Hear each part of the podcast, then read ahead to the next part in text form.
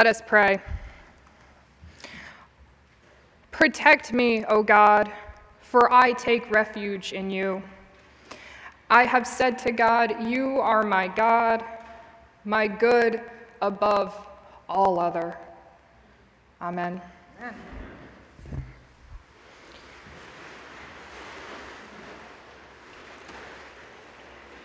It is a remarkable honor to meditate on the words of life with you this morning, which admittedly feels rather heavy.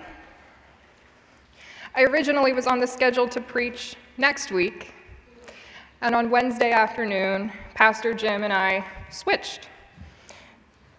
Little did we know. Shaping these words to you, my beloved St. Martin's, a community in transition, and one that is feeling tremendous weight, is an outstanding gift, and I am honored. A great injustice was done on Friday, the exact type against which Paul warns in the passage from Galatians. The freedoms of powerful people were used as an opportunity for self indulgence, to abuse the name of religious freedom and to strip away the dignity and bodily autonomy of women, of God's beloved. After the news broke, I found myself in the midst of a crisis of faith. Finding the words to console myself, let alone you, my beloved St. Martin's, was almost impossible.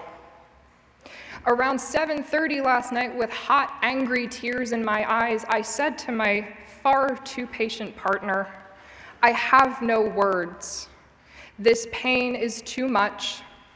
I don't know where God is, and I don't know what the future will bring.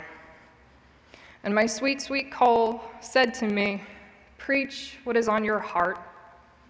God will help you find the words.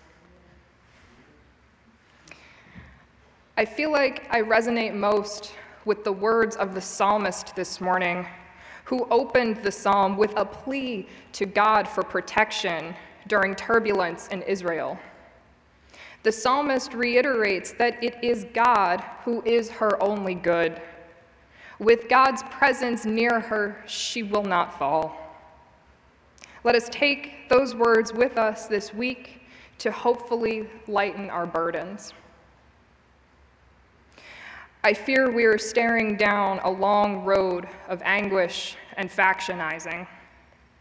St. Paul had this same concern for the church in Galatia, a church that he founded. Despite having brought the good news of God in Christ to the Galatians, Paul was concerned about their factionizing.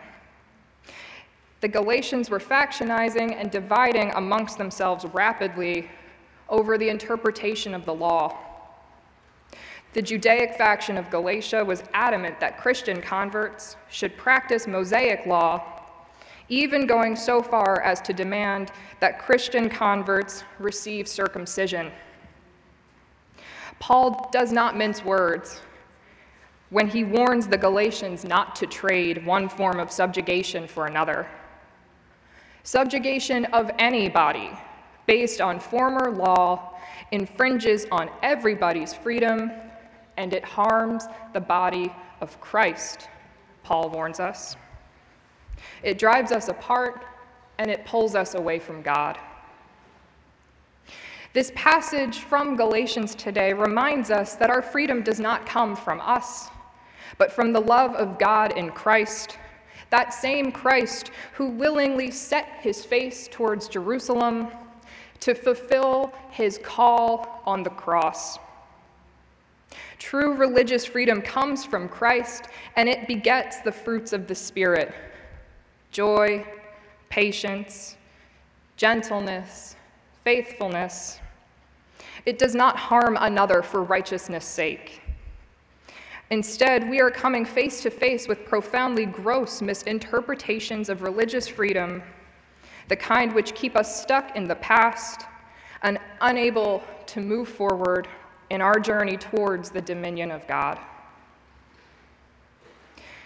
In the gospel, Luke illustrates a rather strange encounter with Jesus. As someone who works in ministry, I find that interrogating folks isn't the way that I like to grow mine.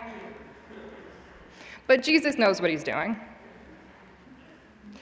Regardless, Luke highlights a very harsh truth for us. The freedom that comes from following Christ involves sacrificing what we once thought was best. The man at the very end of our story wants to follow Jesus. He says he will, but asks to offer his family a farewell first. Jesus does not hold back. No one who puts a hand to the plow and looks back is fit for the kingdom of God. These words would have been bizarre to anyone in ancient times because the plowing norm, if you will, involved the person operating the plow looking backwards routinely to ensure that the rows were straight. In his response to the man, Jesus lets us know that constantly looking backwards is not the way to live, to move forward into the dominion of God. The rows may not be straight, but we are moving forward. The old ways must make way for the new.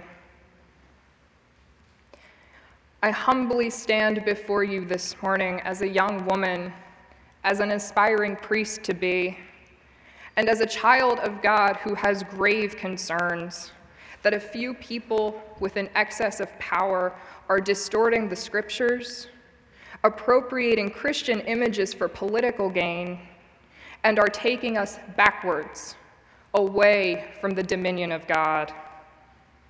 This dominion, this kingdom of God, is one that is filled with dignity, mercy, justice, compassion and its goodness knows no bounds. We can achieve this state. We can bring the dominion of God to earth, but we must look forward in order to do so.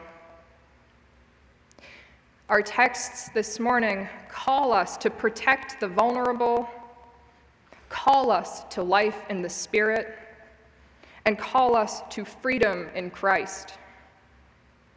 We're called to fulfill the new commandment you shall love your neighbor as yourself. Moving into the coming days and weeks, I pray that we journey forward with the same bravery and conviction for justice that our Savior demonstrated for us on the cross.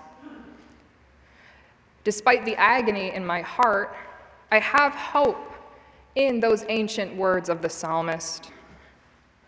I have set God always before me. Because God is at my right hand, I shall not fall.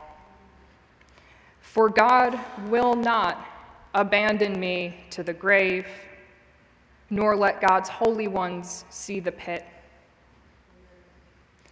Friends, God will not let God's holy ones, all of you, all of us, see the pit. God dwells among us.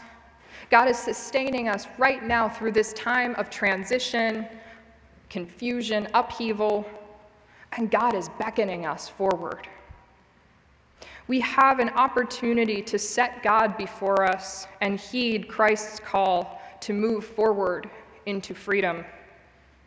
For freedom in Christ has and will continue to set us free. We will stand firm and we will not again submit to a yoke of slavery. Amen.